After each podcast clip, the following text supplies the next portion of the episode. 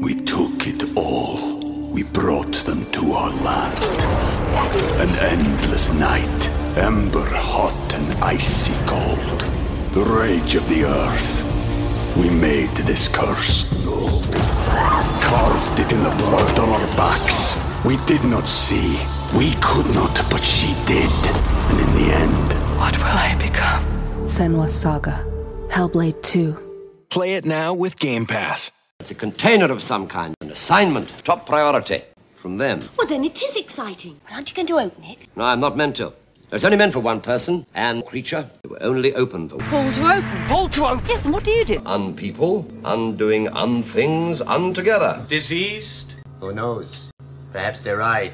All we've got to do is switch on now and see what happens. Whether they're ready for it or not. Here comes! The drums! Hello!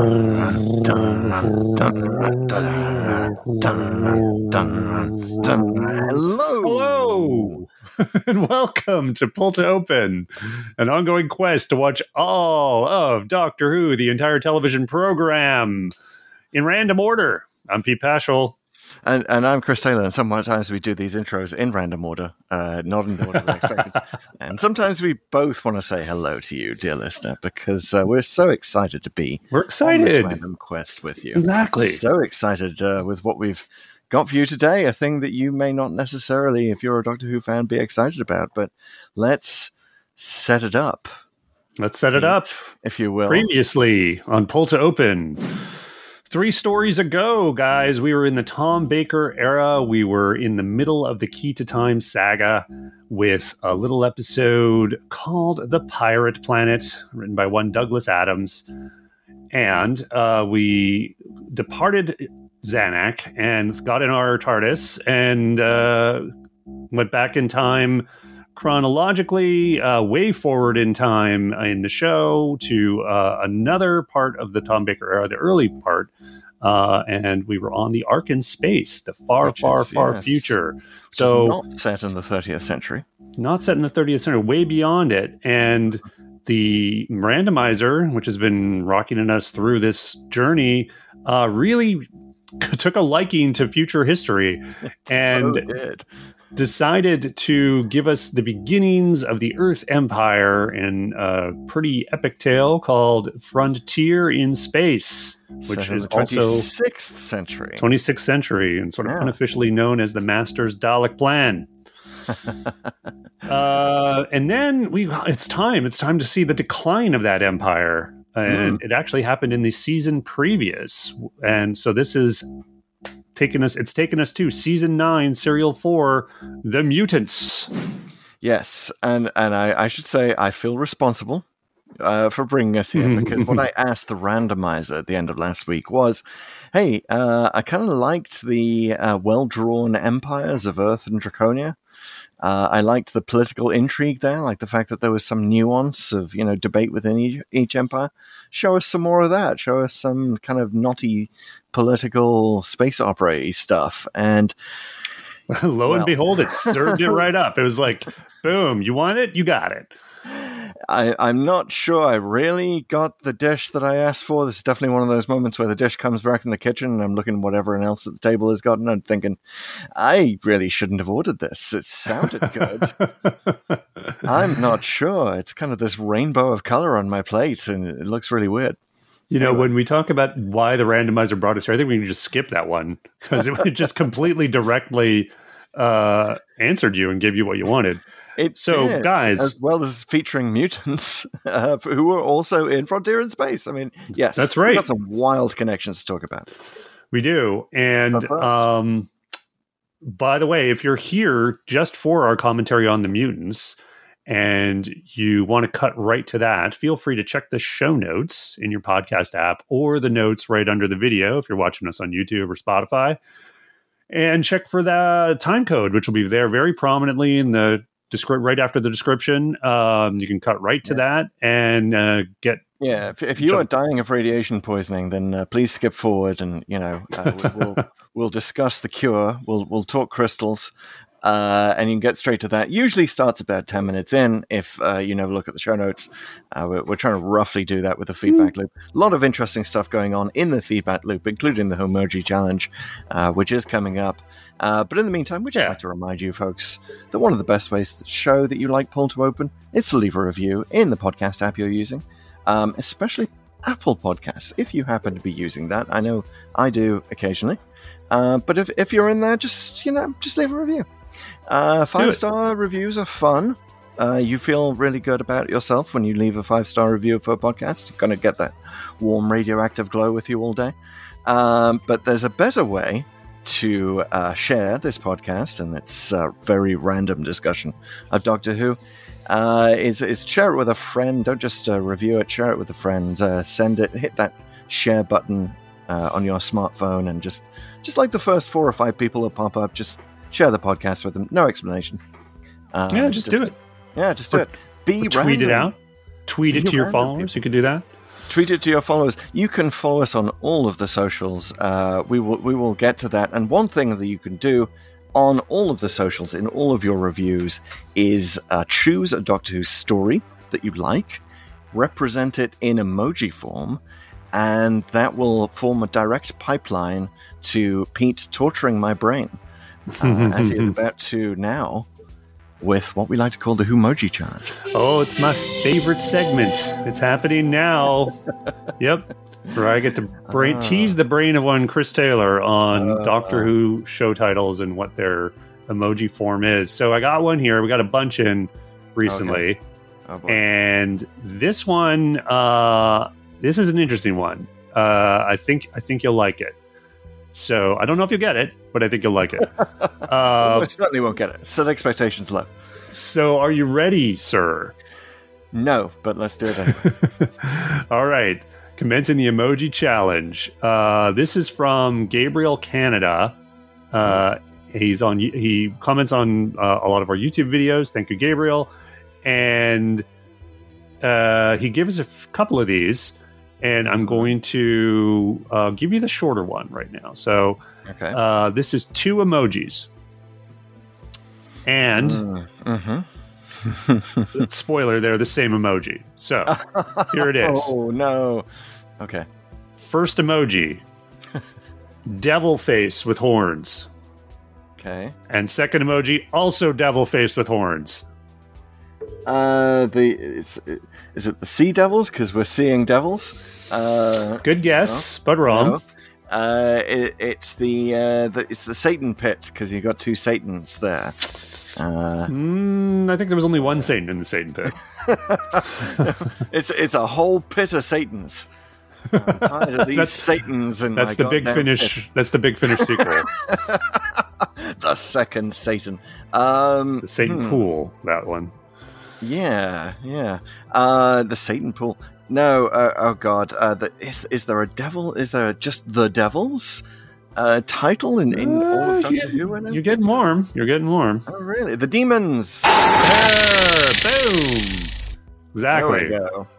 Thank goodness we were in the Pertwee era, and my brain was sort of in that realm anyway. Is it the Daemons or the Daemons? I'm always Daemons. I don't know. I think it's the. Da- I think they pronounce it the Daemons, like in the actual show, but I think it's actually like that. You you just pronounce it normally, like demons. I think that's how you're supposed to say the word. I'm, I'm going to split the difference and say Daemons, which is how I always think of it when I spell it that way. Daemons. Daemons. Beautiful. That was good. That was a good exercise in process of elimination. Nicely done, sir. Yes. Thank and you. Thank you, Gabriel, for that uh, Emoji Challenge. And we'll get to the other one and some others that we also got in from uh, various folks uh, in the coming weeks. Oh, wow. You, you guys like to torture me. I love it. Bring it on. All right. Uh, speaking of bringing it on, guys, keep bringing it on on Spotify. Hey, Spotify Ooh. listeners, we're talking to you now. Not only can you rate this show, Pull to Open, on your mobile app, you can give a rating for the Doctor Who stories that we talk about. So as fans know, we give a rating for the story we're talking about at the end of every episode of Pull to Open. Uh, there, there's the Dalek, the Ogron, the Viscount banger. We'll explain all those at the end of the show. Um, but you too have a voice on Spotify, and something we're going to be calling Poll to Open because hey. you use the poll feature on Spotify to uh, basically vote. And yeah. we keep these polls open uh, for as long as we can, uh, which is quite a while. So if you're finding this podcast in the future and you think, oh, I missed the boat on voting on the Mutants or whatever. No, you haven't. Go ahead. Huh. Go go to your uh, the poll feature in that in the show and, and go ahead and have your vote. And yeah. then we will talk about vote the results. Early. Vote early, uh, vote late, vote often, whatever you like. And and we got results for the Ark in Space. We do? Which is an interesting one because, as we noted at the time, uh, both returning showrunner R T D and Stephen Moffat uh, ra- rated this their favorite Classic Who episode ever. So presumably would have called it a Viscount banger. Uh, but only ten percent of our audience agreed with them. I know. And yes, eighty percent of them agreed with us. When we rated yes. the Dalek, very solid, uh, solid showing on the Dalek, yeah. but still a Dalek, not a banger, not a um, banger. And ten percent said Professor Hater, which is our rating for not a great episode, but taught us something, or they tried something, which is interesting. Mm-hmm. I sort of want people to kind of leave their comments there at the end as well. Like, what exactly is it you think they tried for the first time? Is it the, the human colonization aspect? Because I feel like all of the elements in Ark in Space were done before, but but yeah, they they didn't like it, but at least they didn't think it was an Ogron. No, yeah, exactly. Um, I could see that. I could see that. They definitely tried to make it more adult, so maybe that's what they were sort of voting for, because this was it was famously the first story produced by Philip Hinchcliffe. Um, you know, they also tried some bugs, so that's always fun. Yeah, uh, I guess. I guess, yeah. The Hinchcliffe thing. That makes sense. Right. Yeah, yeah. No no Ogrons, no fixed points in time. Looking forward to the results from the Frontier in Space. See how many Ogrons uh, we get for that, for the most Ogron-stuffed story. If you're an Ogron, please uh, fire up Ogron Spotify and vote Ogron. Yeah, Don't I do not feel obligated to give it an Ogron just because there are Ogrons in it, though. I feel I should emphasize that. It might might get a poorer showing for the Frontier in Space, but you, you know, it might you might have to disqualify some of those Ogron votes if it tends to uh, dominate the the ratings. So we'll see. Mm-hmm. Yes, and if you're a Dalek, also feel free to vote for a Dalek. Uh, All right, but do so very late in the day, at the very last minute, as, as a surprise. Well, if you are a Spotify listener, you might also want to check us out on another platform, that being YouTube. So we're at youtube.com slash poll to open. Now, even though you can see us on Spotify, because we're on Spotify video podcasts, uh, you uh, we are not, we are also on YouTube, and it is a great thing to subscribe to us there as well, uh, because that will also really help the show. So uh, plus, obviously, you can see all of the Easter eggs in our background. Um, there's also a way to get notifications whenever we have new content. So all of that's great. And uh, special bonus, we are now also on YouTube Music. So if you listen to YouTube Music, if you subscribe to that, uh, you should be able to easily find us. Just search for Pull to Open and we will pop up on the podcasts tab or whatever that is in the search results on YouTube Music. And you, you can subscribe to us there too. So that's good times. That's exciting. Uh, lot- Lots of really good discussion on YouTube, too. We have lots of good comments. And I'd like to highlight one of those now. And it's from one of our fans there on YouTube. It's Nat Smith. And they're commenting on our podcast for uh, Frontier in Space. Mm. And he made me aware of something that I don't think I was. I might have been aware of once and just kind of forgot about. But anyway, here's the comment. It says, maybe this would be more relevant for when you all get to the story. But I love the fact that it's nearly universally agreed upon that the reason the Daleks executed the Master in the opening of the T V movie was for letting the Doctor escape in the last moments of this story, thus defeating their efforts on Spyridon, which is the, the planet of the Daleks in the following story. I just enjoy that it's this is the kind of show where plot points can have ramifications twenty-ish years later down the line, even if it's a bit of a retcon. Plus, it gives me the headcanon that the Master has such a long list of beings that they need to avoid because of betrayal and other failures throughout the years that they lost track, which I think this is, this is pretty good. Actually, I, I sort of vaguely remember, I think, hearing this theory, I think in the nineties sometime, and then kind of forgot about it, but it totally makes sense. Like this is um, one hundred percent. Yeah. Like the, like, cause the, the T V movie opens up, the Daleks are executing the Master for some reason. You're just like, what, what did I just come in, in the middle of something here? Um, which you kind of are in the T V movie, but it is uh, that that actually makes total sense. This is like sort of their revenge for uh, utterly screwing up the end of that story. Now, on top of that, I kind of wonder, like, well, would have they just gone past a certain statute of limitations by the time of the power of the Doctor, I guess, when they're all kind of working together? But I mean, I feel like because the Dalek Empire is is destroyed and rebooted a few times between now and then, I think it's kind of like, okay, that's a bit of a reset. Yeah, the the Master ma- manages to make peace with the Daleks by introducing them to the music of Boney M. Um, which, I don't know if you uh, watch Black Mirror, uh, Rasputin got its second pop culture outing of the year in the, the last Black Mirror episode, Demon seventy-nine. They actually feature a demon in the form of a member of Boney M in oh, that nice. story, um, which is fabulous, given that, of course, the power of the Doctor really just had us all singing Rasputin in our heads. Um, but yeah, I, I love this. I love this comment. Nat's absolutely right. I think, however, uh, that we're not we're not thinking big enough here. Like, if we're going to headcanon this stuff, let's tie it all into the Time War, right? Because hmm, the, the okay. Daleks, the, the Time War, at the time of the T V movie, the Time War is almost upon us, right? It's right. It's going to hit soon at the end of the McGann era. Uh, the Daleks executing the Master could be a thing that the Time Lords would take as a provocation, right? Hey, hang on, mm, he's, he's, right. our re- he's our renegade. We're the ones who get to execute him. These Daleks are a menace. Uh, maybe that that's when they go back and tell the Tom Baker Doctor and Genesis of the Daleks to eradicate them at the beginning, and then that kicks off the whole conflict. Uh, because yeah, well, he, something we yeah. we we're really thinking Time War hit. Like Frontier in Space gave us a reason to think about it, um, and mm-hmm. uh, yeah, we're going to talk about a little bit the Time Lord involvement here at the Mutants. Uh, so some certainly something that Randomizer wants to think about, and yeah. I, I would just love to see a, a a nice long essay on like tying almost everything of the loose plot threads of Doctor Who into the Time War. Can it be done? Yeah, because there's definitely like a couple of dimensions to the beginning of the T V movie. One is the mm. stuff we just talked about with the Master being executed by the Daleks, but another is that the Doctor is explicitly transporting his remains mm. back home.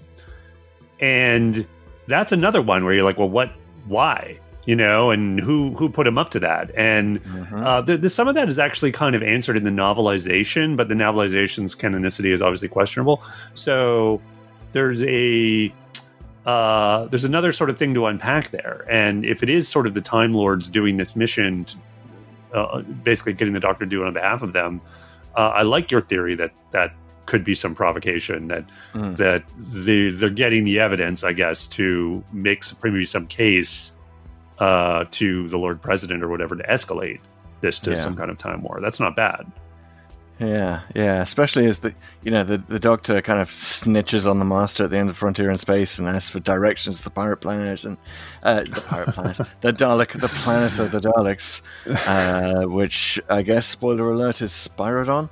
Um, yes, and, that, yeah. that's not much of a spoiler. You just learned the name of it, but yeah, I already spoiled that it wasn't Scarrow, so. Yes, yeah. yes. So, yeah, definitely something. There's a whole other Doctor Who to be filmed, as it were, uh, about the, the machinations of the Time Lords in the background of all of these stories. So, yeah. Kind of opening my head canon up to that. Uh, so, well, thank you, you, Nat. Thank you for everyone commenting. Um, yeah, and if you would like to give us the script to that, uh, that idea, go ahead and send it to us on TikTok. Yeah. At Pull to Open in the video form, where uh, Pull to Open, all one word. Or just drop us a line on Twitter, Instagram, or Facebook. On all of those platforms, we are at Pull to Open sixty-three. So go ahead and drop us a line. All right.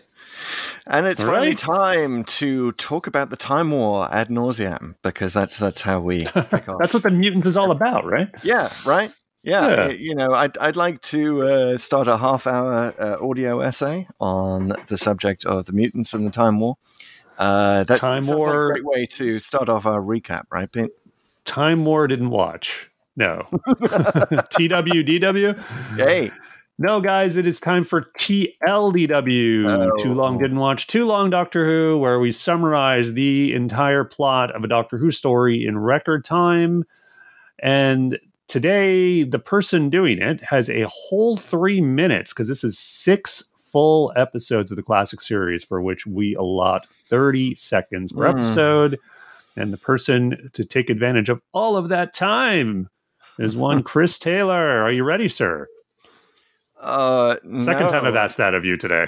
I think I need to beam down to Solos first and, and do some more research. Uh, yeah. Guys, okay. You just talk amongst yourselves for the next half hour. I'll, mm. I'll go uh, check this out again. All right, all right. It's, I'll do it's it. been a Let's colony for five hundred years, so they have some time.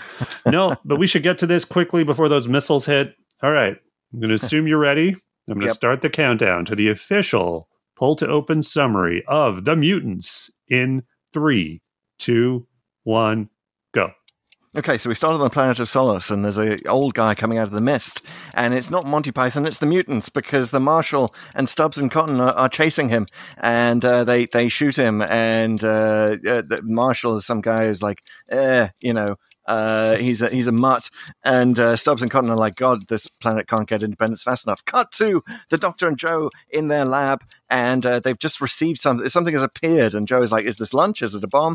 Uh, no, it's a message from the Time Lords, but the Doctor can't open it. He has to get seconds. to the TARDIS and go to this uh, Skybase One, uh, which is in uh, orbit around Solos, and, and uh, there's a peace conference going on there between the people on the planet and uh, the Overlords, which is the, the future human empire. And the Doctor's like, hey, can someone open this? Turns out to be this guy named Ky uh, can, can open the special message from the Time Lords.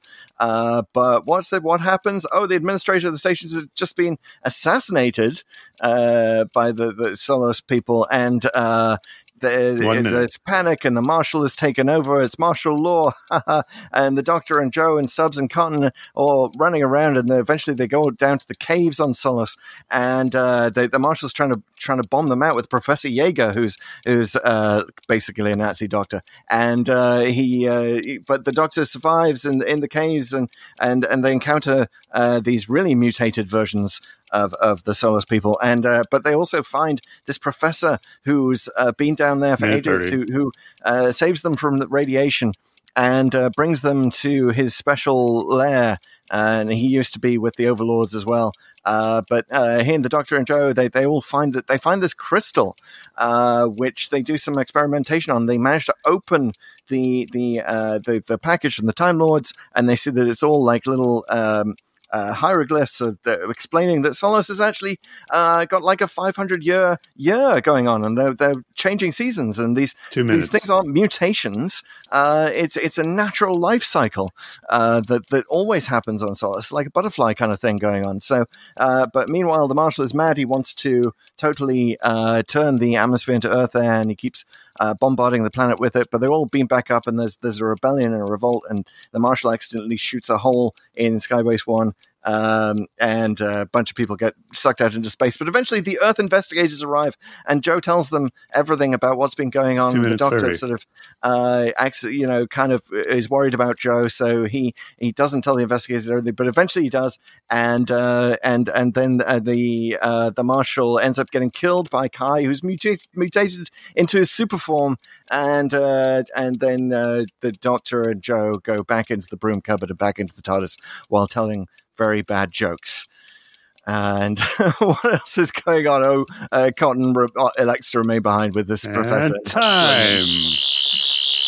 Oh, cool. Yeah. Yes, you got cool. you got it, but and then you didn't with the filler. We took it all. We brought them to our land. An endless night, ember hot and icy cold. The rage of the earth. We made this curse. Carved it in the blood on our backs. We did not see. We could not, but she did. And in the end... What will I become? Senwa Saga. Hellblade two. Play it now with Game Pass. Good job. Uh, thank you, thank you. I figured get to the end as fast as possible, and then I can go back and use the extra seconds. This is my new... Well, I was worried. This happens a lot, actually, I think, when you, you're basically exhausted your first thirty seconds, so ostensibly the first episode, and you're about five minutes in. Yes. You did a lot of, like, the first couple of scenes in, in your T L D W. Yes, um, yeah. Well, sort of the so with uh, Frontier in Space last week, we noted there was a lot of prison scenes. You can yeah. kind of conflate them a lot. Here, there's just a lot of going back and forth between Solos and the Skybase, right?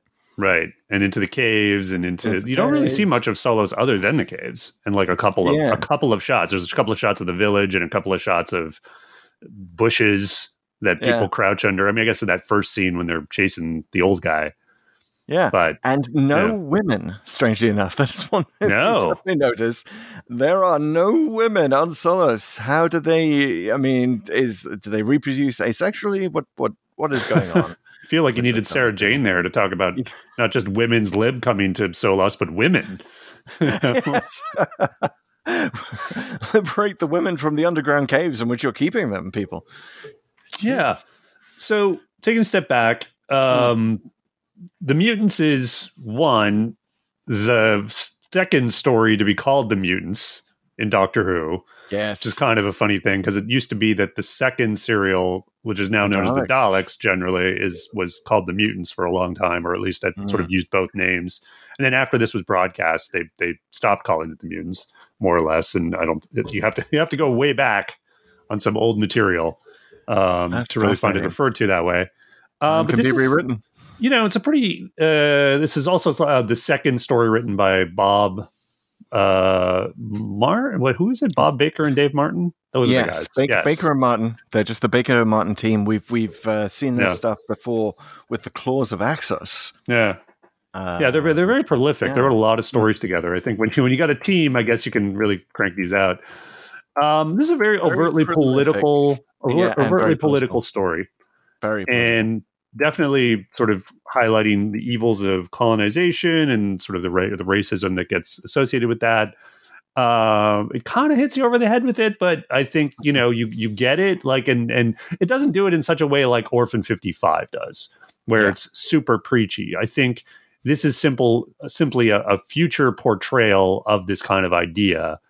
And mm. there are there are a couple things that are super obvious. Like the biggest one is that the set, the main set with the Transmad has the arrows of here's where the Overlords go and here's where uh, the Soloni- Solosians, Sol- Solonians, Solonians go. Solonians. And, you know, it's one of those things. Why would they even need separate Transmats? And well, and it's not supposed to be logical, right? It's the whole point. Yeah. It's like, you don't need separate water fountains uh, as well, it or is, separate schools or et cetera. So probably the most overtly political moment where I think that the Doctor and Joe kind of look at it and he, he, literally said segregation as, mm. as he looks at that. Um, yeah, it's on the political front. It was it was trying to pack a little too much in. Now, I, I'm definitely mm. a fan of narratives that that tackle politics from uh, from from a remove. Star Trek did it a lot in the yeah. sixties, obviously, famously. Uh, but here there were there were just kind of too many cooks in in the political kitchen, as it were. So Baker and Martin really wanted to do something about South Africa and segregation. Uh, Terence Dix, who uh, we last encountered when we were at the War Games, when he wanted to say something about war. Uh, by the way, we were with his uh, co-writer Malcolm Hull last, last week in the Frontier in Space, another another randomizer connection. Well, um, D- Dix was script editor at this time. He was script editor, yeah. and he wanted to do something more focused on uh, British colonialism and decolonization. Mm. And this is definitely a period, this is nineteen seventy-one One, uh, seventy-two. When uh, seventy-two sounds right. Seventy-two, yes. So, so this is a period where all of a sudden, and we talked about this with with Carnival and Monsters. All of a sudden, British T V is full of uh, uh, programs that are re-examining the British Empire mm. and sort of saying, uh, "Oops." Sorry, I uh, didn't realize we did that. Uh, so, you know, Britain's kind of coming to terms with itself in the early seventies. And meanwhile, Barry Letts had this idea for a species that kind of evolves like a butterfly. Uh, it's actually a, a very original idea. Um, I, I couldn't find any uh, previous example of that uh, in, mm, in science fiction right. history.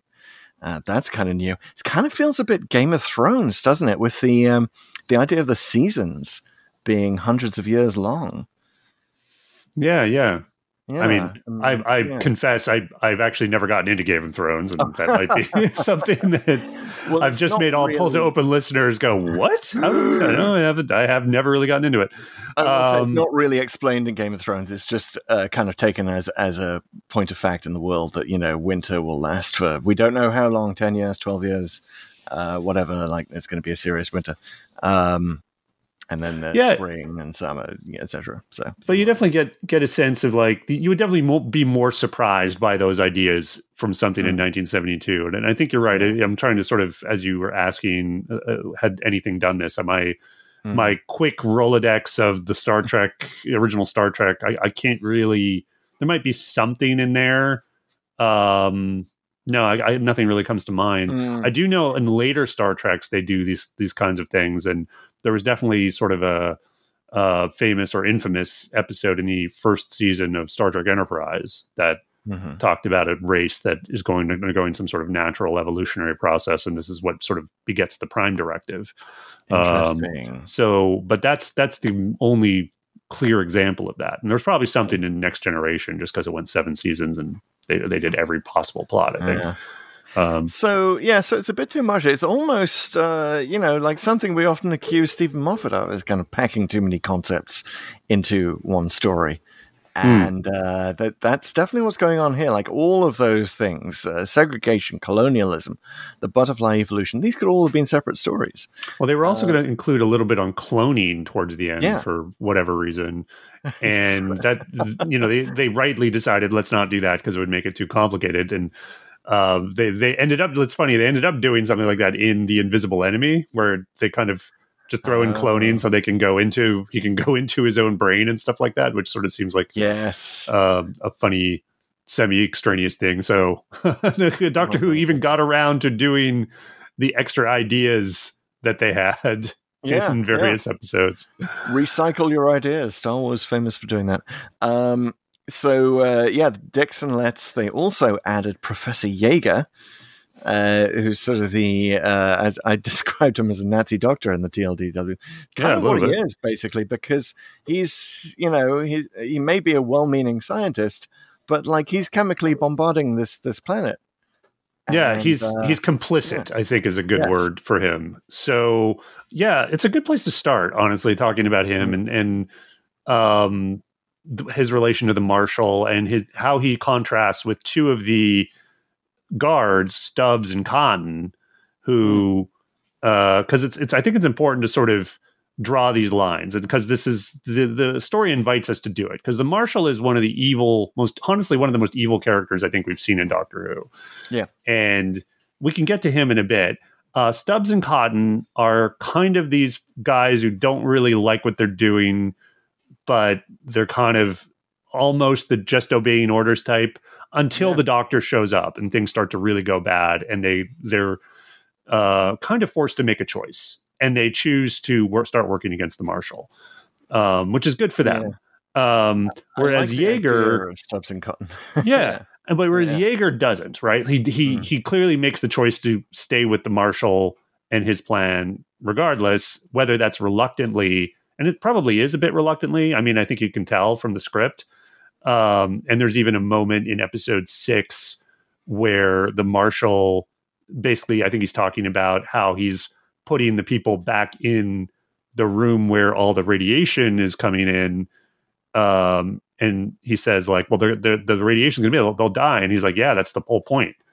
Mm. And, and Jaeger's, he's sort of taken aback. He's kind of horrified just by the casual cruelty and, and evil of this guy. And he sort of goes, but he doesn't do anything. He's just kind of like, oh, okay, I guess, I guess that's what we're doing, you know? And that's kind of like what, what he does throughout, like with the missiles, and he's changing the atmosphere, and he sort of makes up these reasons to justify it to himself. He's like, Earth's dying, and, you know, we need, uh, we need this colony. And uh, the doctor has a really great retort at one point to him, which is like, genocide is a side effect. Yeah, we can't worry about side effects. It's like, genocide is a side effect. Wow. Mm-hmm, like, you know, mm-hmm. think about what you're doing. But of course, even if he does think about what he's doing, he doesn't, he never reverses course. He never changes his mind or, or switches sides. So right.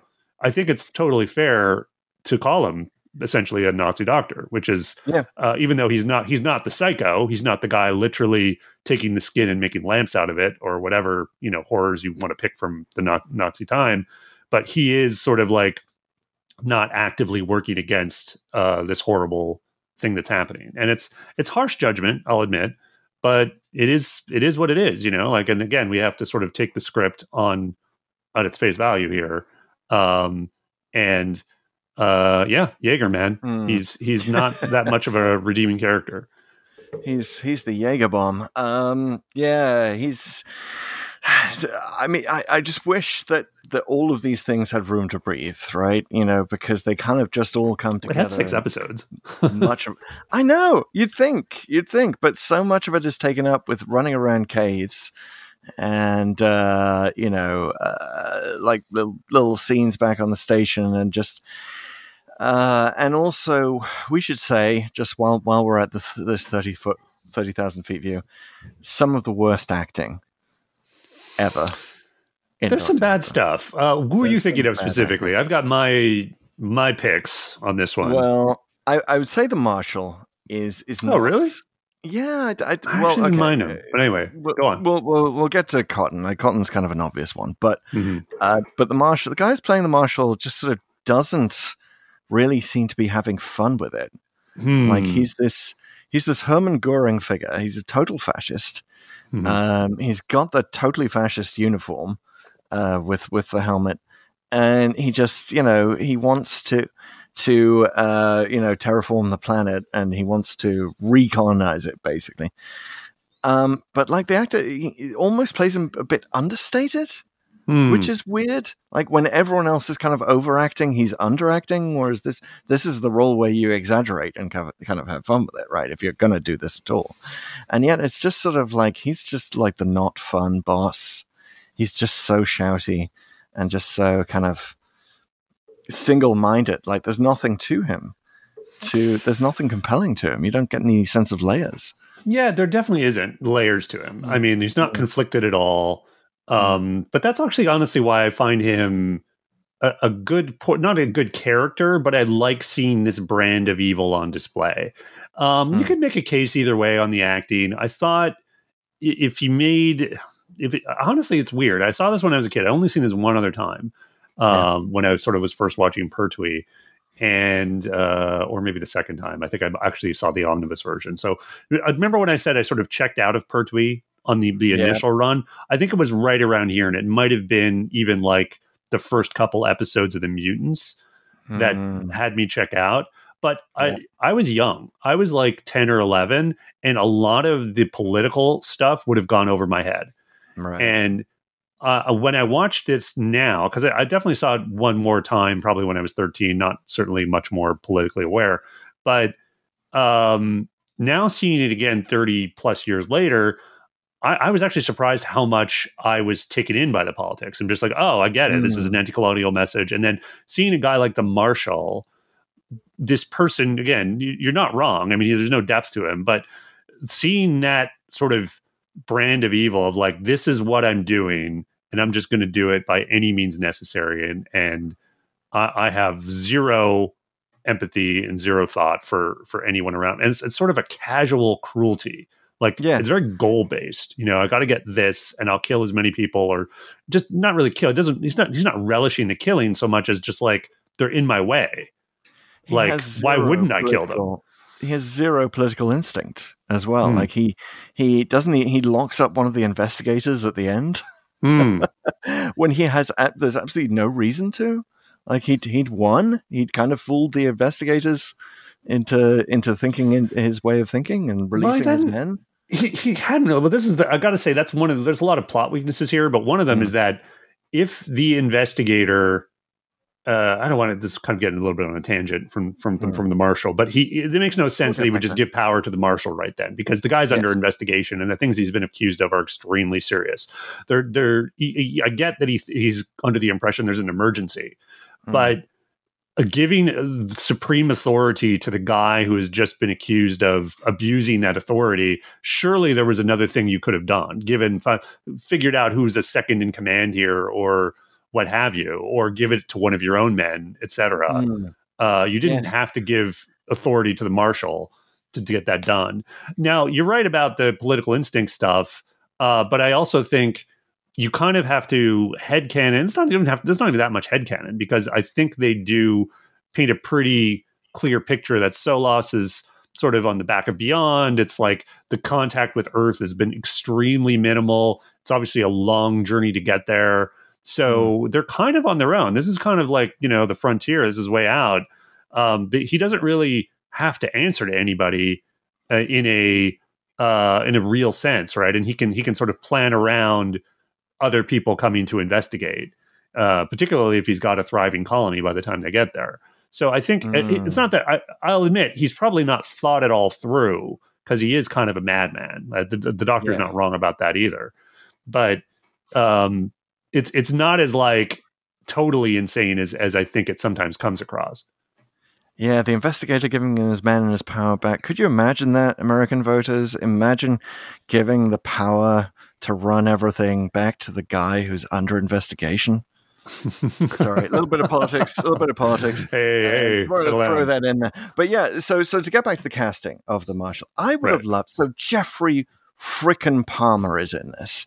He is. He's the guy who plays the the administrator, who is oh, yeah. the cool guy who wants to, you know, give give Solos back to the Solonians and get the hell out of there, go go back home, you know, decolonize, uh, and he's the one who gets assassinated. Now, Jeffrey Palmer, uh, British people know him from from just everything. Uh, he, he's such an amazing actor. He's been in Doctor Who two other times. He mm. was, I believe, the captain of the Titanic in Voyage of the Damned. Oh, wow, yeah. Okay, yeah. now that that he definitely looked familiar. Okay, yep. And Makes I sense. I think Wheel in Space is the other one, but he's just in everything, and he is the finest actor in this. So to assassinate him at the end of episode one, mm. uh, very poor choice. I would actually have loved to have seen him as the Marshal, because mm. then he, he would have brought some depth to the character, I think, and, and made it much more interesting, given how much we have to focus on him. Like, I think a thing that we, obviously this is hindsight, what we know now from the golden age of television is anti-heroes are potentially the most interesting people in a in a multi-episode mm. T V story. And so I would love to see Jeffrey Palmer in, if you will, kind of a Walter White role here of, like, you know, being the bad guy, but maybe he has other other reasons now.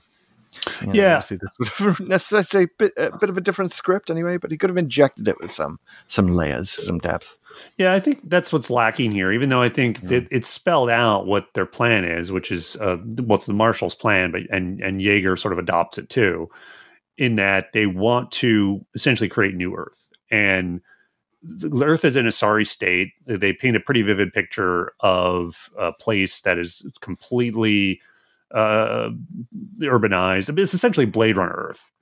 Hmm. And, but worse, because the there's a point where Ky talks about, oh, you must come from a sky city, and Joe's all like, no, I'm from London. It's like on the ground, and he's like, no, no, no, no, no. I've seen, I've heard about Earth. I've seen about Earth. Like everything, everything is like completely uh, crappy. No one, no one lives on the ground anymore, um, mm. which is like, oh, that's a grim picture of Earth, mm-hmm. and. They they talk about um, this, the Empire's in decline, and I think it's really interesting that Doctor Who, uh, probably because of the sort of anti-colonial stuff that was going on at the time, decided to show an Empire in decline and what yeah. was going on there. Uh, and before, it actually showed the beginnings of it, right, in Frontier in Space. So it's funny, the randomizer sort of taking us in reverse order of this, sort of in the, uh, of the kind of the proper order as far yes. as the chronology goes. Randomizing not um, being random.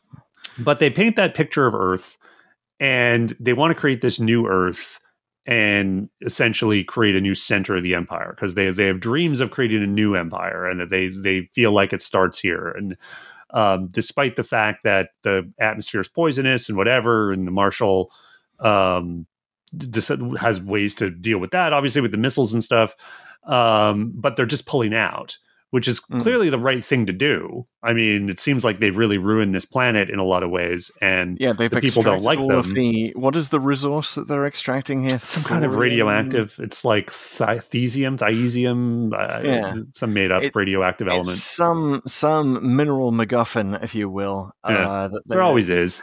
Yeah, that they have extracted for the They planet. Did this a lot in the Pertwee era, with like yes. Peladon and stuff. Anyway. Mm-hmm.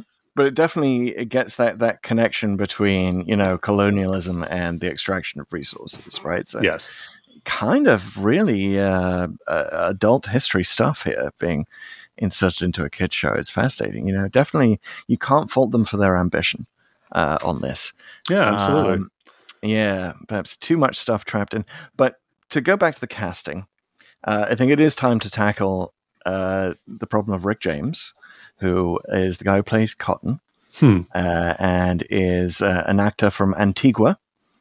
And uh, I believe the, the director really fought to, to get a a black actor into this production. And I'm, mm. I'm glad he did, because it's obviously, you know, it's dealing with issues of segregation and decolonization. Like, let's get a bit yeah. of diversity in there as well. Now, uh, Rick James, uh, who plays Cotton, he's kind of derided by a lot of Doctor Who fans for, for being a terrible actor in this. And you've got to admit, it, it is not his finest hour. Mm. Um, and a part of the problem is, uh, well, so Baker and Martin were very surprised that he was cast, um, as, as an Antiguan actor, because they'd written this part for a Cockney, like they'd written all, all of right. the dialogue for a Cockney. Stubbs is clearly from Liverpool. He's a Scouser, and, uh, you know, uh, Cotton was going to be a Cockney. So yeah, he even uh, calls him like Stubbsy at one point. And it seems, yeah. it seems like a weird choice almost. Uh, yeah, we've done a lot better in Cockney. Well, Stubbsy, hey, Stubbsy. Yeah. Um, but no, he's he's doing his Antiguan accent, um, and he kind of stumbles over the, the lines a lot, and it just kind of looks like he's in an amateur theatre production, which is very unfortunate. Again, given that that he's, you know, kind of uh, flying the flag for diversity and representation in Doctor Who. Um, but he is. So I did a little bit of research on him, um, and uh, he's he's Rick James, bitch. He's um, he uh, was an actor of stage and screen. He actually came here to San Francisco and studied acting in L A, and and went on the stage in London. Uh, he was turned down for a bit. He turned down a Bond movie. Oh wow! Uh, which he was probably going to have a bit part. I think it was in Live or Let Die. Uh, Live and Let Die. Oh yeah. Um, what did I ever see that one? Yeah, and then he marries this German woman, he goes back to Antigua, and he becomes this political activist for, like, you know, wow. Antiguan uh, elections. He he wants to kind of re- uh, remove the corruption from the Antiguan political system. So, you know, good on you, Rick James. Uh, Is he still around? I, no, he died in uh, twenty eighteen, I believe. Ah, okay. Um, R I P yeah, Rick James. He had a long, long, rich life, married a German woman, they, they had a son together. Um, it's, um, yeah, he had quite a life. So it is unfortunate that this is the only intersection that it had with Doctor Who, because I kind of want him to, uh, to you know, go back and, and prove that he's uh, he's a better actor than he appears to be here. Well, at least his character survives. Yes, uh, it does, which is interesting that Stubbs is the one that dies, uh, because yeah. often we, too often we have this trope of, like, you know, the, the black friend dies. Is, right. Is, you know, the is kind of a trope in a lot of writing, and and they kind of reverse that here, which is interesting. Uh, but yeah, it's it's sad to see Stubbs go as well. Um, you know, I'm always looking for more Liverpool representation in Doctor Who. Well, I like that the the pair of them uh, are granted more depth than your average guard, and they uh, follow the Doctor and Joe around, particularly in the caves, and are pretty instrumental to sort of helping them out in this story. Um, so that's all good. I feel like the cave stuff bears a little unpacking. First of all, the caves look amazing. Those are real caves mm, for sure. Real caves. They're some of the best caves Doctor Who is shot in. I yeah. think um, they actually kind of reminded me. I'm not sure. I haven't. Uh, I, I don't. Maybe it is. Maybe it isn't. But they look very similar, I think, to some of the caves in the Five Doctors. Uh, I think it's a, a different mm. location, but. Um, Doctor Who's had some good caves, and this is some of the better ones. These now are some they, of the better ones, but it was so. I, I got. I, I just read an interview with a designer uh, on this who said some things that were like, "You you could never do that today." He said that we we just smeared wallpaper paste and glitter on the walls of the caves. Hmm. Which is like, really? Could uh, were you concerned about that? Uh, they so they look fabulous. That's why. But he also said they looked like they were going to fall down, which is like. You know, you wouldn't, right. you just wouldn't shoot there these days. If caves, there were chalk caves, those bits coming off, and it's like, yeah, none, none of this would be replicated in the twenty-first century. Yeah, yeah, definitely. Uh, some health and safety concerns would probably get brought up today. Health and safety nightmare. But they're good caves up until the point where they have to do some like C S O type effects work, And mm-hmm. essentially Joe and the Doctor at some point have to go in sort of the, the rave cave or the disco cave. where The rave cave, the rainbow rave cave. It is so appropriate that we are recording this on Pride weekend uh, here in the Bay Area. Because, yeah. yes, this is a rainbow-filled episode, my friends. This is, this is Doctor Who being out and proud and loud. Uh, my goodness. I really, like, that was actually my favorite part, was the visuals in the caves. Mm. My favorite part of the Mutants, and it's almost like that parts of this are like a music video in embryo. Yeah. You know, like that well, may be the best part to, way to see these episodes. It's it's better when it is the actual caves, because when it's when it's mm. clearly like an actor and superimposed over some glowing sort of still picture of a cave, that's not good. But when they're actually in the caves and they actually have some green lights and some yellow lights or or blue light, whatever it is. Uh, that looks pretty good. That looks like, oh, that's a party I want to go to. That's awesome. Because it's got John yes. Pertwee and Katie Manning, and they're all we're all hanging out in the caves with these kind of crazy bug-like guys who are kind of dancing like crazy dancing. and swinging their hands and their claws oh around. God. The mandibles. I yeah. love the mutant costumes. They're fabulous. Well, and speaking of underused, I feel like they're really underused. I mean, they don't really do much. You know, they kind of sort of attack the Joe and Ky early on, and then they're shooed away. And then then they kind of just leave everybody alone for a long time and let, until uh, Professor Sondergaard br- brings them all up to the, the base, or others brings at least one of them up to the base. But he could, like, gathers a bunch of mutants, and you think there's going to be a big... mutant down at the OK Corral here on Skybase. But no, like just one of them yes. comes up and just gets shot. Um, yes. So much for the mutant mutiny. Um, yeah. Again, again, it's sort of an interesting uh, time to be recording this, because we have just had that very weird mutiny in Russia. Uh, oh, yeah. Which sort of feels like it, like I was watching this in the wake of that, and it kind of feels like it ties in uh, to a certain, res- in a certain respect. Like, yes, the, the mutants do stage this very weird insurrection. And so do the, the Solonians who are in original form. Like, Va- is it Varan? Right. Who sort Varan. of kind of limp, limply waves a sword at the Marshal, and, and you know, and, and then gets sucked into yeah. space.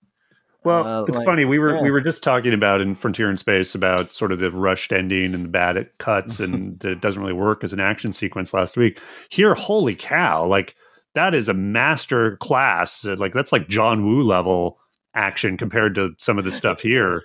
Like you talked about Varan waving his sword and that whole scene where the Marshal opens fire on him. It blows a hole in the bulkhead, and they're going to get sucked down into space. And It's it, it, first of all, like I'll, I'll forgive the bad effects. Uh, it's Doctor Who, uh, but the whole thing where they're kind of trying to climb out and grab onto things and get out of there, and uh, it, and and it's just so bad. They just kind of walk out. Like there's no, I don't think anyone even turned on a fan. You know, like what, what are you doing? Like and it just looks really, really bad. And then it also just is, makes no sense, right? Like if the air's all sucked out, like you're just mm-hmm. you, you're going to survive for a minute. Well, not even a minute, like a few seconds, and then mm. you're just going to fall down. Um, anyway, uh, luckily, like they get this right years later in Oxygen and yes. in various other places, uh, but. It's it's a it's it's just a weird tra- and, and if I, to think about the genesis of that scene where the Marshal just shoots his gun and destroys the wall. If yeah. you think about it, it's like why are you, if that if the walls are that flimsy, there should be complete complete forbidden firearms yeah. in this place. Like everyone should be checking their gun. Like there should be no guns allowed on Skybase whatsoever. If that there's even a chance of that happening. Yeah, and you you would expect just a tiny bullet hole, but no. This this whole size, the size of a Greek column. I mean, it's just wow. No wonder they get instantly sucked out. And yeah, the, the weapons do not seem to be that effective otherwise. So mm. it's uh, very bizarre. Uh, again, maybe maybe carbon fiber walls. Again, a little bit of uh, topicality with the carbon fiber submarine that just uh, went down the wreck of the Titanic. Um, yeah, mm. so fascinating, fascinating stuff. Um, Wow. Yeah. I, yeah, the mutants kind of work. It's kind of hilarious. This is definitely one of the more campy episodes uh, of Doctor Who. Uh, and and kind of weird stuff kind of going on during the filming as well. Did you know that John Pertwee adopted a pet field mouse on the, the shooting of this? I didn't. Seems like the kind of thing he would do, though. He's either stealing stuff from the ancient ships or he's he's adopting, having conversations with draconians or, or yeah. adopting mice. That's that's just kind of his thing. Katie Manning did a photo shoot with a llama. I mean, this was early seventies groovy Doctor Who, baby, with, you know, lots of uh, right-on politics and cool, colorful caves and rave caves and and the costumes. In fact, I really like Joe's costume. Oh, yeah. Uh, like that's yeah, Joe's great. Badass uh, stuff there. And to your point last week, of you, we hoped that Joe would have the file in her shoe rather than the Doctor to mm-hmm. get her to prison. Um, she produces the sonic screwdriver at the end. She had it. Yeah. Uh, which again connects us to the fact that the sonic screwdriver was lost in Frontier in Space. Yeah, I gotta say it's it's a decent episode for Joe, and one of the better cliffhanger. We just I was just tearing apart the episode four cliffhanger, but the episode five cliffhanger, which again has one of those bad Cotton lines where he's like, "We're done for," and it, it really like that should have been a Cockney accent there for sure. We're done for. Yeah, we're goners. Um, but I do like that she doesn't need to be rescued by the Doctor. That uh-huh. they figure out how to get out of there without dying, and it's not Joe on her own, but like they they kind of get out, and that's that's pretty good. So um, there's there's a little bit earlier on, uh, which doesn't make a ton of sense to me, but she does get the story going by going with Ky at the beginning of episode mm. two, and but she seems very determined to go with him, even though Kai's just explained you're going to be poisoned. You understand, like the, the you can't breathe the atmosphere. I mean, you can only breathe it for like an hour and you're going to be dead. Like, you should not want to come with me. Yet she insists on going with him, which is like, why why are you he, he just kidnapped you, number one. And I get that you're sort of uh I think she's she saw the thing open, right, the thing they brought when yeah. when he walked by. So I think she's latched onto that idea, like, this guy's the guy we're looking for, I have to stay with him. But she's kind of taking it to a crazy extreme. It she just does Joe just really want a boyfriend that badly? Uh, because like it's, obviously we've we've been to the Green Death. We we see that she does eventually leave the Doctor for the first really cute guy to come along. Uh, hmm. Maybe maybe she saw that in Ky too. Uh, yeah. Ky, she's a year in. What, I mean, she's yeah, a year she into is. traveling with the Doctor. She's like, you know, yeah. probably getting a little hard up here. Yeah, yeah. yeah. Uh, speaking of Ky, who's kind of, again, kind of a weak role, uh, unfortunately. Uh, yeah, he, he, speaking of shouty. yeah, he has Ky and Varan, they, they both just sort of, they shout a lot mm. and interrupt people a lot. And you can get it, they're angry. They're angry. Their, their planet's been colonized. But like maybe, maybe some variation of emotion. Uh, I don't know. Maybe yeah. maybe during the seasons they only have one emotion. They only have the shouty season, and then they turn into butterflies. Um, no, they. Uh, so Ky originally, the idea was so they have they find this crystal in the caves, mm-hmm. and they uh, in in the original script they turn the crystal into a serum. They inject the serum into Ky. He becomes literally, and it is called this in the script, Super Ky. So instead of being this kind of floaty, rainbow-colored, again, very seventies, very Earth, Wind, and Fire music video kind of thing that he's doing at the end there, floating around in rainbow, um, he yeah he like literally just becomes this super version of himself, and then kills mm. the Marshal that way.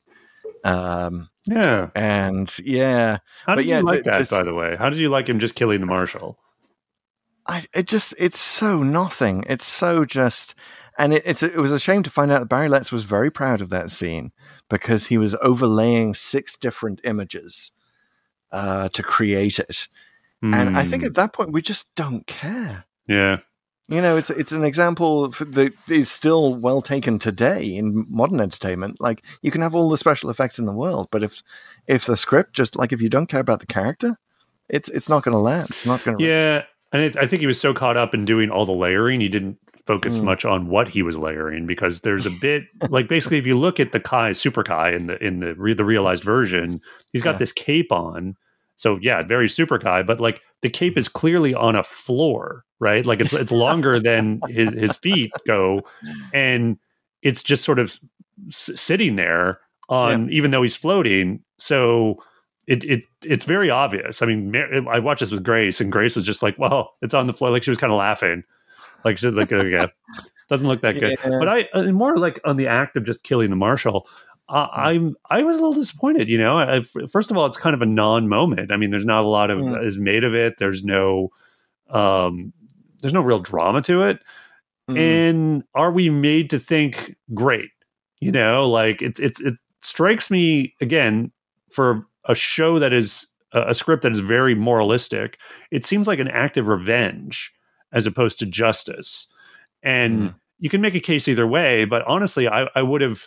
rather seeing the Doctor being the the the voice of that good and that justice step in, like, no, don't kill him. He has mm. to stand trial for his crimes. Right. Like, in other words, and see him taken off at the end to the thirtieth century equivalent of The Hague, right? Um, that would have been good. Because, you know, like, when you just murder him like that, you don't get that uh, that closure, that that full reckoning of the crimes he's done. It's just, oh, he's gone, mm-hmm. and now we're good. Um, it, it's just a kind of an empty thing. And yeah, he, he uh, deserved to be bombarded ending. with uh, radiation and poison gas. Uh, you know, make the punishment fit the crime. But yeah, it's it's unfortunate, lost opportunity. I think you're absolutely right about that. Um, Sondergaard's an interesting character, isn't he? Mm. What, what did you think of him? He's kind of, first of all. Uh, wow, he he must uh, have a lot of razors down there in the caves. I was just going to say. well, well perfect bald head. Well, arguably, maybe he's just been not great about keeping that suit on. You know, he kind of like forgot his helmet at one point, and the Doctor had to remind him. So it's like, oh, so maybe maybe that radiation is getting to him after all. Um, yeah, Sondergaard. I, I like the idea of the character. Like, it's it's a good dimension when he talks about how he ended up down there. He's like, I really tried to, to do something about this. Like, I, mm. I radioed to the, sent my messages to Earth, but the, the Marshal intercepted them, and I realized Solos has become a slave colony under the Marshal. Yeah. So, like, that's good. That, you know, there are there are. This isn't. It, it's not new to resist him, right? Like, the people have been knowing he's been bad for a long time. It's just it's hard. To once you know, once he's large and in charge, to actually do something mm. about it, particularly yeah. since he has no compunctions about getting rid of anyone who who opposes him. Yeah, um, Sondergaard is the scientist who's gone native. By the way, he did in the original script. He spoke bits of Swedish, mm. which is an interesting choice, but he still, I guess, got the accent.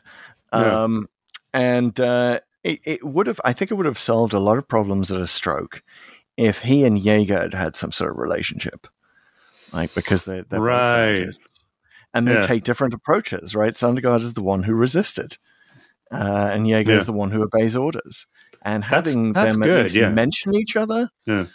uh, it would have been would have been good. Would have been more of would, you know, you know, more of a coherent whole. Would have hung together a mm. bit better as a story, I think. Yeah, no, um, I totally get that. Actually, it's a really good idea. Um, and speaking in a special of duos, speaking of duos that that. kind of should hang together better.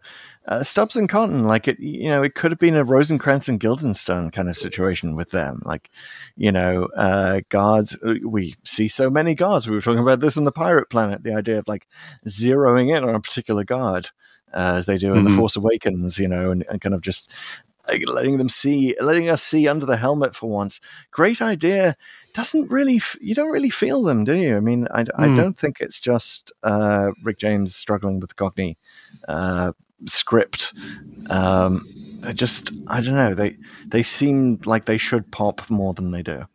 Yeah, I feel like you they're slow. They're a slow roll. Like, you kind of get mm. a couple of lines early on, um, but you don't really get a sense of like, oh, we're supposed to be getting to know these guys and rooting for them until around, you know, episode two or three. And um it, it, it, yeah I, I feel like they, they should be punctuating more scenes rather than just kind of rep- representing kind of the resistance side of things yeah. when it's called for, right? And you kind of want a little more dialogue between the two of them, and, you know, just lines that are a little more knowing, a little more explicit about what they're thinking, I think would have been great.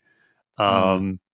Yeah, yeah, a lot. There's a, just a lot of missed opportunities. I got to say, one mm. of the other weaknesses is just in the set choices and the set design, um, because they re- obviously reused the same set of the Skybase for yeah. the receiving transmat thing on the planet. Yeah. So it's the exact same set. So that's just practically dumb, because it's just yeah. like, well, now I'm confused where the characters are. Like, there was a point where Sondergaard comes in with the mutants in the set, and the first thought Grace and I both had were like, wait, how did he get to the Skybase? And then we're just, oh, right, this is the other place that looks exactly the same as the Skybase. And so, yeah, I like, didn't get that either. Yeah. W- would it have been that hard to like put a freaking towel up or something, or like yeah.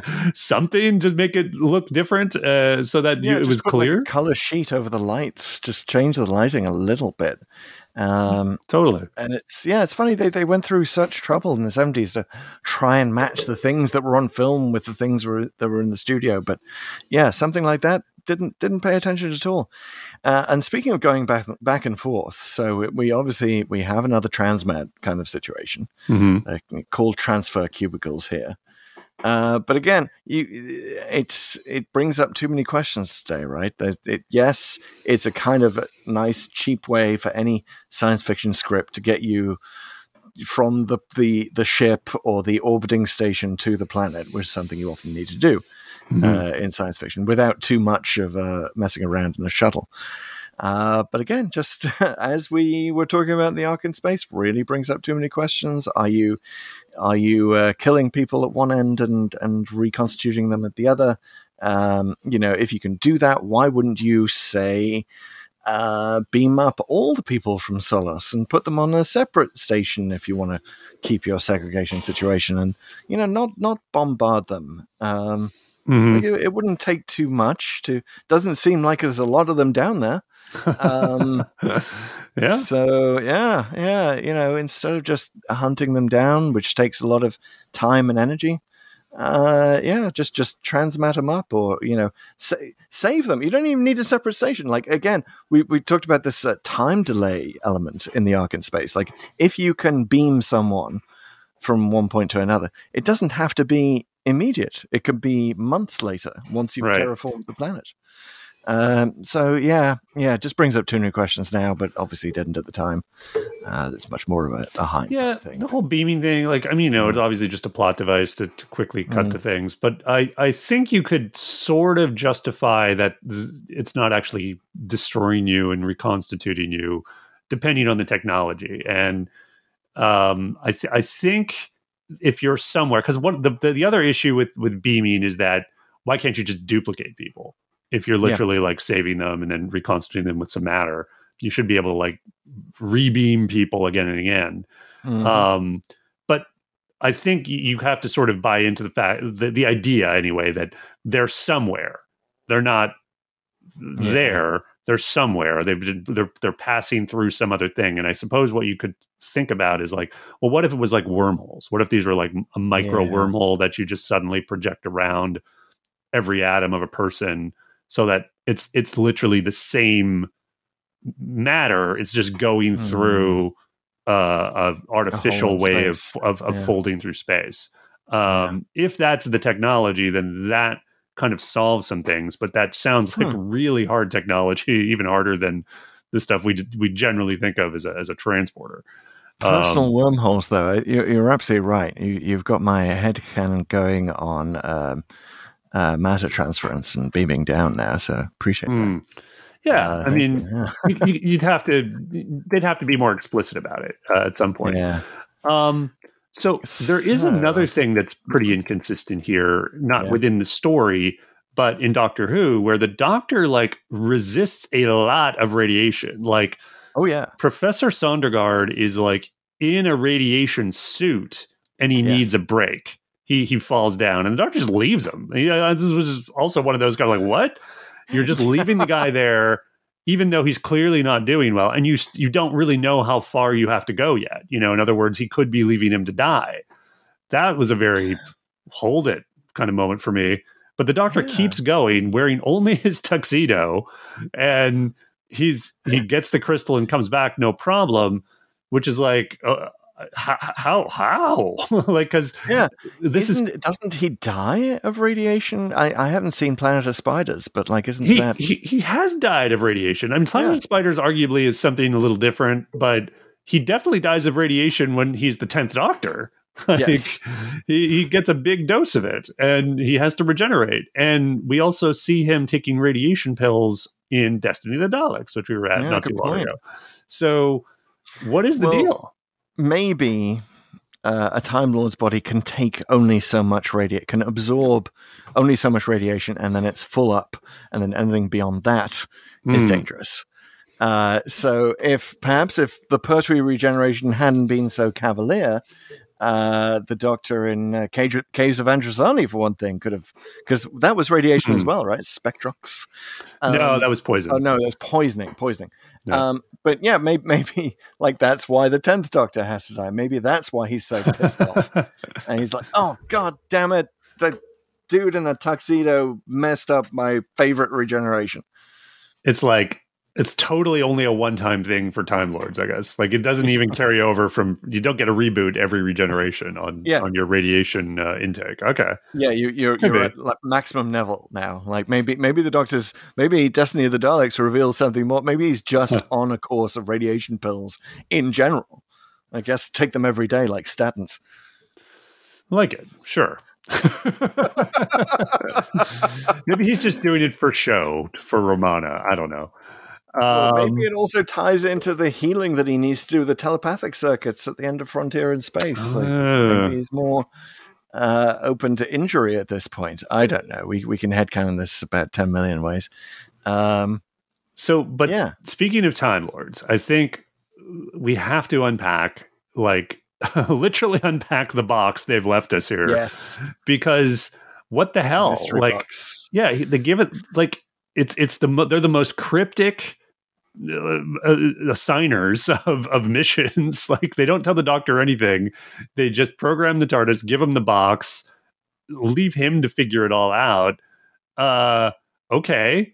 And yeah. the box just has these tablets that he's supposed to give to Ky, but yeah. Ky couldn't th- figure yeah. it out. Well, he, this is the thing. This is one of the other weak. You were talking about how weak Ky is. One of the other problems with it is he gets these tablets and he just kind of ditches them because they're not mm. weapons, leaving the Doctor and Sondergaard to figure them out. And they do, but it's like, well, why was that for Ky in the first place? And why why were these even in the possession of the Time Lords? Right? Like, wouldn't yeah. these be? Shouldn't these be on Solos somewhere? Did they? You feel like there's this whole C I A pre-adventure on Solos yes. or something where some Time Lord sort of gets them and some somebody dies and, and hands them to him or whatever because he's running from the Marshal's goons, and he takes them back to Gallifrey and they realize there's some Solos plays some key thing in the far future. So it's like, oh yeah, yeah, get this back. The Doctor's got to make sure that gets sorted out because that the Marshal is screwing up this fixed point in time. It, it would be lovely if the, the Doctor sent it to himself in the end. That was the revelation. But yeah, you, you kind of have to headcanon uh, what's going on there, and maybe headcanon it in the wider plot of the fact that the Doctor is exiled to Earth at this stage. Mm. Like, this whole adventure is just a, you know, I guess a test by the Time Lords. It's not really discussed. Yeah, why they're letting him do this? Is this the first time? Because obviously the Time Lords would do this a lot mm-hmm. during "quote unquote" exile. Like he gets a lot of side quests. Is this yeah. the first one? No, no. Colony in Space, I think, uh, mm. was definitely one of these. This is like might be the third or wow. something. Do you remember uh, how, second or third? How the Time Lords contact him in, in the other ones? Is there? I think anything? It's very similar. It's always just no. There's mm. the only time you see a Time Lord prior to uh, Three Doctors is in Terror of the Autons. Right, the Time uh, Lord in the bowler hat. Yes, we've yeah. been there. Yeah, uh, such, I think such a weird way. Yeah, why, yeah. Why so yeah, Curse of Peladon. Of course, Curse of Peladon was similar. So, so yeah. yeah, this is like the third, the second, this is definitely the th- at least the third time they've done this. Yeah. Wow. Yeah. Talk, talk about using prison labor. Um, goodness. The, the Doctor's in exile and he, he just they're using them for all these quests. You've you've got to you've got to headcanon it, I think, as it is a test for the Doctor. That's why it's so inscrutable. That's why it's a mystery box, and you have to get this particular guy to open it. You know, so it means you have to be in this t- place at this time, and then you have to find the Professor who will help you. And like, it feels almost testing like a video him for game, what right? though? For for the three Doctors, for to be released from his exile, you have to like yeah. pass these logic problems to, to yeah. get your dematerialization circuit back. It just sounds so silly. Haven't we had several indications, though, that the Doctor's education was not quite complete? Mm, that he may, that's true. In fact, have dropped out of college. Um, and uh, well, I think he in- passed with fifty-one percent on the second attempt. Yes, according to so, Romana. Maybe to have him as one of their agents, the Time Lords are just sort of embarrassed at his academic, uh, his lack of academic prowess. And so this, this is all like, this is extracurricular. This is uh, extra credit. You're going to bring him up to scratch for, I guess, the Time Lord civil service. Uh, yeah. You just have to complete these tasks, uh, which seem very, very video game-ish. You're also going to answer all like these. Playing Myst. Hmm. Yeah, well, he's got to answer a lot of questions on the test, I'm oh, sure. Yes. But, you know, we have our own questions to answer about the mutants. And, of course, those are the four questions to Doomsday. All right. First question. Why did the randomizer take us here? Well, it's, I mean, take your pick, my yeah. goodness. Uh, Frontier in Space to this, the mutants, uh, the mutant that features in Frontier in Space, you know, the mm-hmm. Doctor intro on a space mission. Uh, it, it primarily, I fear that it is my uh, request for more more bright lines in uh, in a political uh, conflict on the planet that brought us here. Sorry, everyone. Uh, but hey, we got through it. Um, I think it what wants else? us to get mutant bingo. And it, we won't get mutant bingo, by the way, until we do the Brain of Morbius. Because now that we've done Frontier in Space and the mutants, we have the two appearances of the mutants in the Pertwee era. And you, you sort of see that costume anyway, again, one last time in the Brain of Morbius. Oh, wow. So, so oh, I think it's really working so- on mutant bingo. I'm so glad those those uh, bugs have checked out once they checked in. So, by the um, way, I, I mentioned in our Frontier in Space podcast that the famous Pertwee sort of uh, publicity photo that was taken around this time, yeah. and I've I've sort of misremembered it. I realize now because it I thought it had a mutant on it. It doesn't because I actually have the photo. I found I found it. I, this hey. is actually I got this at a uh, at a convention in the eighties and. You can see it's it's Pertwee. If you watch it on YouTube, oh, yes. I'm holding can, up the photo. Can you hold it up to the yeah, so I'm going to get it even closer. It's Pertwee yeah. with the Sea Devil and Cyberman and a Dalek. Wow. And yes. the funny thing, like I got this in the eighties. It's actually signed by Anthony Ainley. What? That's funny. And uh, but on the back, wow. Katie Manning. Oh hey, got Katie nice. Manning to sign it. So. um So anyway, just thought I'd throw that in. Kind of funny that, that this is a thing, uh, but there is no mutant in, in the photo. So I wanted to set the record straight on the, the famous. Well, just to draw photo. one, draw one on the back yeah. and pretend that Katie Manning did it. Exactly. um, so thanks yeah. randomizer for making me make that connection back to uh, the eighties convention in Spokane, Washington. Where, wow, fabulous! Uh, yeah, the randomizer clearly wants to punish me for for saying that we were we were sick of being earthbound with Pertwee. Sorry, randomizer. Yes, we were not. Yes, he was in space a lot. I get it. He did his own space operas. Gotcha. Uh, and yeah. he wore green and red, so he has the red jacket in this one. The green one in Frontier uh, in Space. So styling yeah. man. Yes, I didn't realize that. Okay, thanks for putting that out, randomizer. Mm-hmm. Randomizer no likes complementary please. colors. He does. All right, all right, I think we've mined that. Haha, uh, for all the randomizer reasoning. Yes. So moving de- on to the time to decolonize that question. And betcha. Second question: what if the evil plot had succeeded? Okay, so the evil plot is the Marshal. Right, uh, no question. He wants to terraform the planet at uh, all costs even if it means killing the inhabitants. Um, I presume that means that we're, we're going to say that the, uh, the the attack, the missile attack on the planet works. And no, I, I like I like killed. it when we when we you can we can we can unpack whatever you want. But I, mm-hmm. I like to, when I think about this question, think about the last thing that prevents the person right. from doing the thing, and that thing doesn't work generally. So in this mm-hmm. case, it's what it, in episode six. They can't get the crystal to Ky in time, and he dies from the radiation, or they basically everybody in that room dies. Um, mm. The Doctor is still betraying the Marshal, so he's already setting up the booby trap. So the thing blows up in Jaeger's face, just like it does, but the Marshal then sh- just it basically shoots the Doctor for his betrayal. And so presumably he regenerates into Tom Baker. Um, mm. And the Marshal tries to, you know, to, to keep his plan going, which is to say terraform the world. So gets, you know, coaxes Jaeger into doing it, maybe gets the Tom Baker Doctor to help him.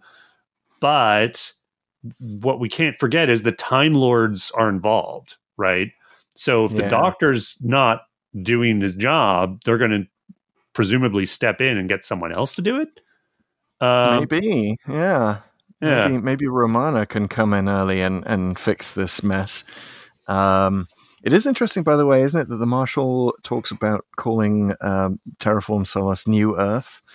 Mm-hmm. Um, yeah. You know, long long ahead of the New Earth in the, the new series.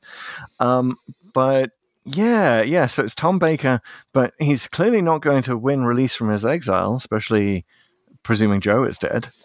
Um, yeah, so I mean, it seems like the t- the Time Lords would need to come and clean up his mess somehow, mm-hmm.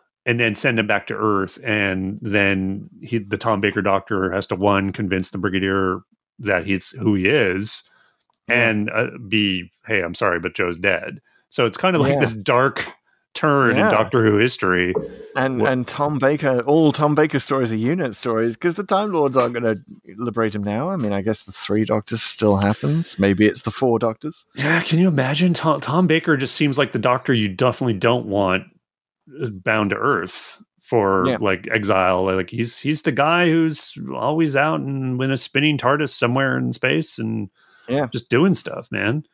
I mean, he yeah. did have his own share of unit stories, and uh, but yeah, you got to think sooner yeah. or later. But he always felt more like a freelancer then, yeah. as opposed to the having to be his job, in, as Pertwee did. So, um, yeah, I yes. feel like you have a Tom different Baker, off. The Tom Baker off, Doctor gets distracted and starts writing a blog about uh, Earth candies mm. um, and why jelly babies are his favorite.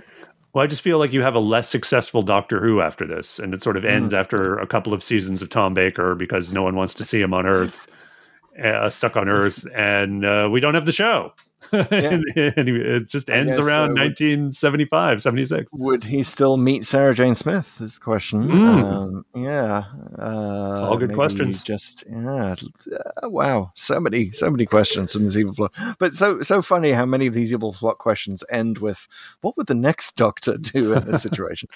um, but ultimately, I just, right. I just don't think the Marshal can succeed because of the Time Lords mm. being involved. Now, if he does, if he somehow gets the missiles and changes the atmosphere, does that then screw up the whole web of time or whatever? Because presumably mm. the Time Lords are invested in Solos being this, you know, normal, like basically go- going back to status quo and having this two thousand year evolutionary cycle for some reason. Mm, mm, mm. I mean, maybe the super Solosian, Solonians at some future point uh, just become big galactic players or something, like they become these omnipotent they seem to become these omnipotent beings or something that yeah. I don't know why they're even restricted to a planet at that point. Yeah, yeah, maybe they can they can follow the worm and uh, Ark in Space and just become space-bound creatures. And and yeah. maybe they're the ones who go and invade uh, Nova Station. Huh. Huh. Meeting Tom Baker at that end. All right. All right. Well, moving on to the third question, which is, where is the Clara Splinter? Clara Oswald, of course, splintered in time at the end of the name of the Doctor. She is somewhere in every single story of Doctor Who, doing something in the background. What is she doing here in The Mutants? Well, Either she is the leader of uh, the the women of Solos, who's taken them all off, uh, all of the women off on some uh, uh, random adventure to get them out of the way. All this nonsense. Uh, maybe they, they go have a spa day while this is all happening, uh, or they're off on an adventure vacation.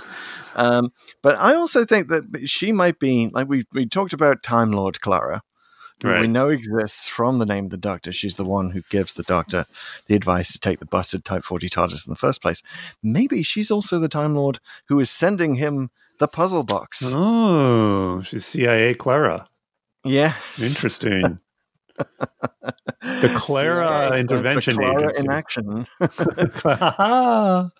Clara in action. Yeah, nice. It's uh, we're going to discover that all of the uh, the Time Lords are basically founded by Clara. She, uh, you know, it's the level below the Timeless Children.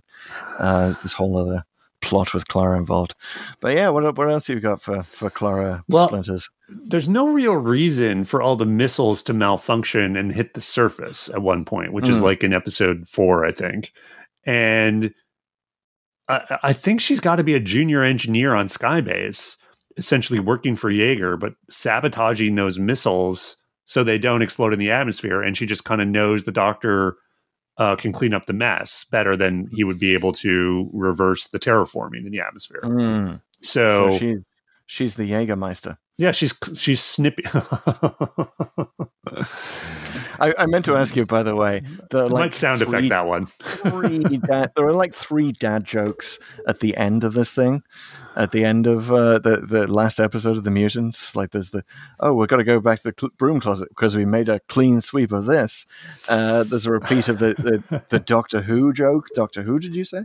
Um, right. What what as as as our resident dad joke expert, Pete? What, what did you think of that? Well, that's why I'm rating this one a dollar, Chris. Uh, oh, it's the hey. dad jokes now. Wait, whoa! Hey. I jumped to the last question. Whoa. I, I'm, you know, I'll give it, I'll give it, uh, I'll give it seven out of ten on the dad jokes on there. uh, no, I thought the Doctor Who one. It's always a bit of a, a mm. dopey th- joke, honestly. Um, mm. I don't know. I think, I think this speaks a little bit to the juvenile writing that I spoke about yet last yeah. time in Frontier in Space. That they're kind of pandering. I mean, I guess it doesn't explain so much later when they did this stuff in the John Nathan Turner era. But this, when you're explicitly sort of writing for kids, you're going to sneak stuff like this in. Um, but I actually like, I will say, I do like the Doctor and Joe in this one because yeah. they're about a year and a half or so into the two of them together. They're very clearly at ease with each other, really like each other. And I, I kind of like how it begins with the Doctor saying to Joe, this is too dangerous. You got to stay here. And she's like, oh, no, you don't. And goes out like, basically, he tries to keep her out of it, but he doesn't try very hard. Yeah. You know, yeah. he basically is like, all right, I guess, guess you're coming with me. And there's a lot of moments between the two of them like that, like the joke at the end and the stuff in the, in the beginning. They're they're cl- like they're kind of joking with each other at the beginning. Mm-hmm. There's there's some laughing about their situation, and they're yeah. just they're just clearly friends. And they're just there's a very nice easygoingness between the two of them. And there's a really good point at some point where the Marshal has taken Joe prisoner and forcing the Doctor to do what he wants. But the Doctor yeah. gives her a smile at some point, like it's going to be okay, like that sort of reassuring thing that he does, and that that's that's yeah. all really really good. He does that uh, as well with with uh, Sorensen and the uh, when when he and Sorensen are staying in the lab and Joe has to go. Uh, he he gives her a smile, like it's all going to be good. Yeah, there's, yeah, he's definitely taking his duty of care seriously here with a companion. That there's clear affection between her. He takes her hand a lot, um, mm-hmm. and it's just lovely. It's kind of a You know, lovely uh, father-daughter kind of vibe going on there. Absolutely. Um, alrighty. So, a couple possibilities for Clara. And it's time to move on to the last question, the ultimate question, the only question that matters for the Mutants. What did we think of this story? The Pull to Open rating system, of course, is five ratings. There's the Dalek, which is what we give to a good episode of Doctor Who. The Ogron, which we give to a not-so-good episode of Doctor Who. The Professor Hater, which is what we give to a not-so-good episode, but hey, at least they tried something, at least we learned something.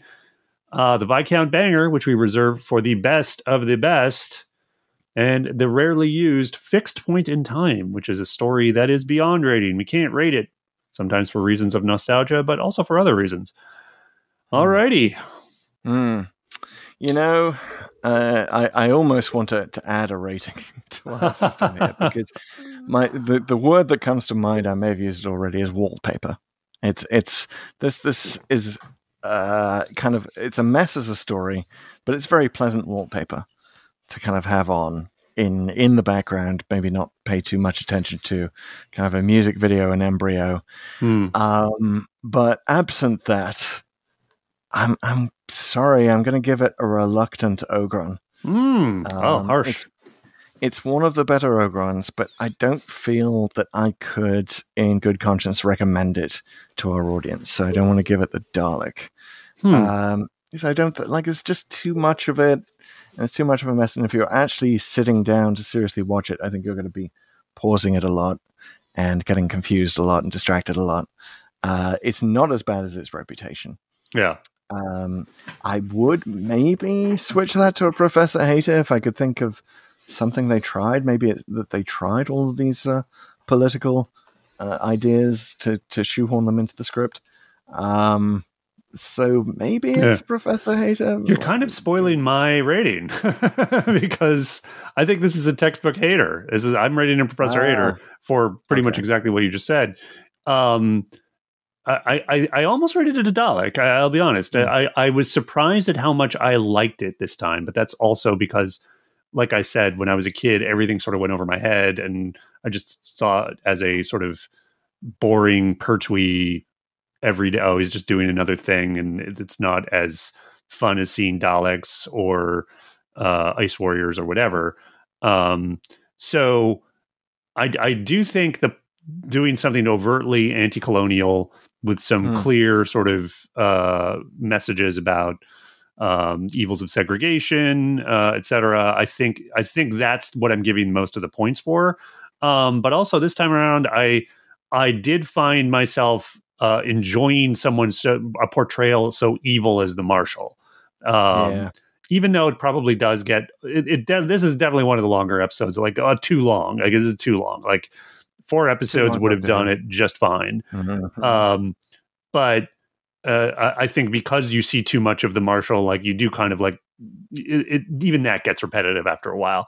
So there's a lot wrong with it. We talked about it, like the sets, the mutants, which are underused, um, all the effects we talked about, the dumb right. resolution with the wall blowing up, et cetera. Lots and the lots of problems. That, the cold open that even Barry Letts thought looked like the uh, yeah. opening of Monty Python. Yeah, exactly. It's Ky. Uh, but but I will yeah. say, like, at least they tried something. it's, it's, I, like, they yeah. did try to do an interesting sort of anti-colonial tale set in the future. And uh, I'll give it points for that. It it sort right. of it sort of does the job. You convinced me. I'm I'm making mine a hater too. It's a hater hater. Nice. Um, wow. Yeah. yeah, good good job advocating there. Once once we once we brought our investigators in, and by the way, I kind of love the investigators, like proto proto Time Lords in their right their natural rose gold kind of caps there. Just need some big collars. Uh, they're, they're almost Time Lords. Um, but yeah, once we bring the investigators in and put this thing on trial, I think I think uh, Professor Hater is the right verdict. So yeah, the right verdict. All right. We need, we need to get like some kind of tweed jacket that we can both put on when we do a hater, I think. Concert and a bow tie. Concentrate on fish and chips. Um, all right. Yes. All right. Well, someone call wardrobe. Yeah. In the meantime, let's get back into our TARDIS and activate. Go, go back into the broom closet because we've made a clean sweep of the mutants. Oh, oh get us, yes. get us away from here, randomizer, before the dad Please. jokes multiply. God, and I didn't even do that one. Oh, uh, the randomizer, right. of course, consisting of two parts.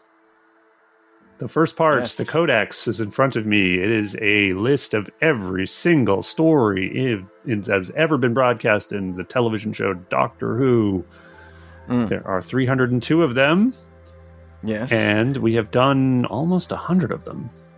Yes. Oh, we, wow. Yeah, well, almost. Almost. Getting there. The almost is doing a lot of lifting there. Um, yeah, by the way, but last week when I did the intro of like the show we call Doctor Who, uh, and you said, what else would we call it?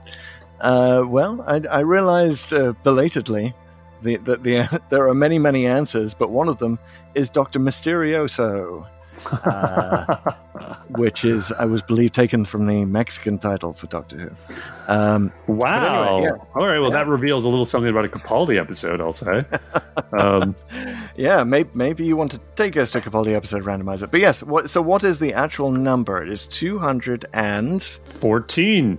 Fourteen. Okay. All right. We're so close. So I take the numbers one, numbers two hundred fourteen, and plug them into the executor, which bears a remarkable similarity to the website random dot org, um, which creates true randomness, uh, not pseudo randomness based on an algorithm. Not the kind of randomness we were talking about last week with the Rand Corporation's book of a million random numbers. No, this is bespoke randomness based on atmospheric noise, based on how many of the terraforming gases are hanging around in Earth's atmosphere, uh, and uh, yeah, that's that's about as random as it gets, watching atoms bounce around in an atmospheric space.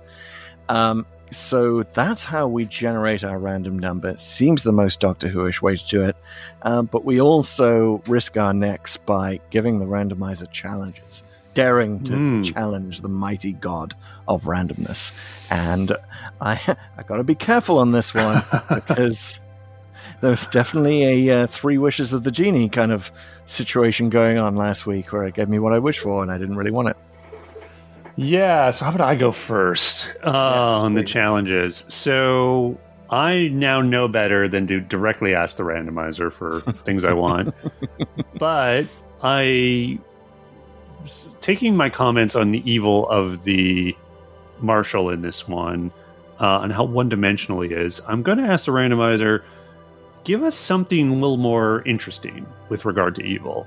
Um, mm. Especially since I recently listened to the Big Finish story Master, which is obviously uh, about the Master and uh, has Sylvester McCoy. And it's just an interesting unpacking of the Master's evil and really kind of tries to explore it and his true motivations. Um, so uh, it gets me thinking, like, I, I want to see more dimensionality to my evil somehow, mm. uh, wherever that may be. So, uh, yeah, take us to, to some interesting explorations of evil, randomizer. Oh, yeah, a good, a good anti-hero. Uh, hmm. As opposed to a bad yeah. anti-hero like the Marshal, uh, might might be very interesting. A, a bad guy with layers. Yeah, that sounds great. Um, I'm going to say...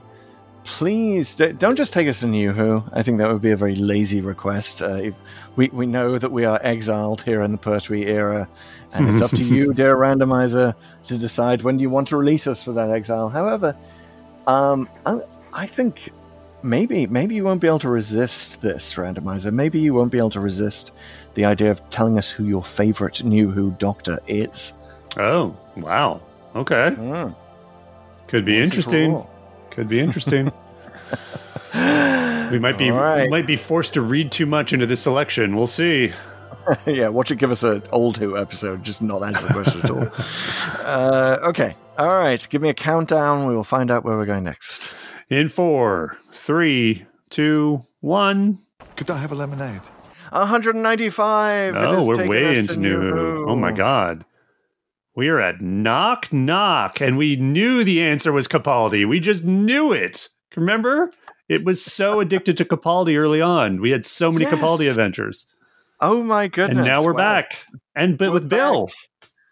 With Capaldi Bill. Bill. Yeah. We are released from our exile. Capaldi, Bill, and David Suchet, another fine actor to have appeared in, in Doctor Who. Um, nice.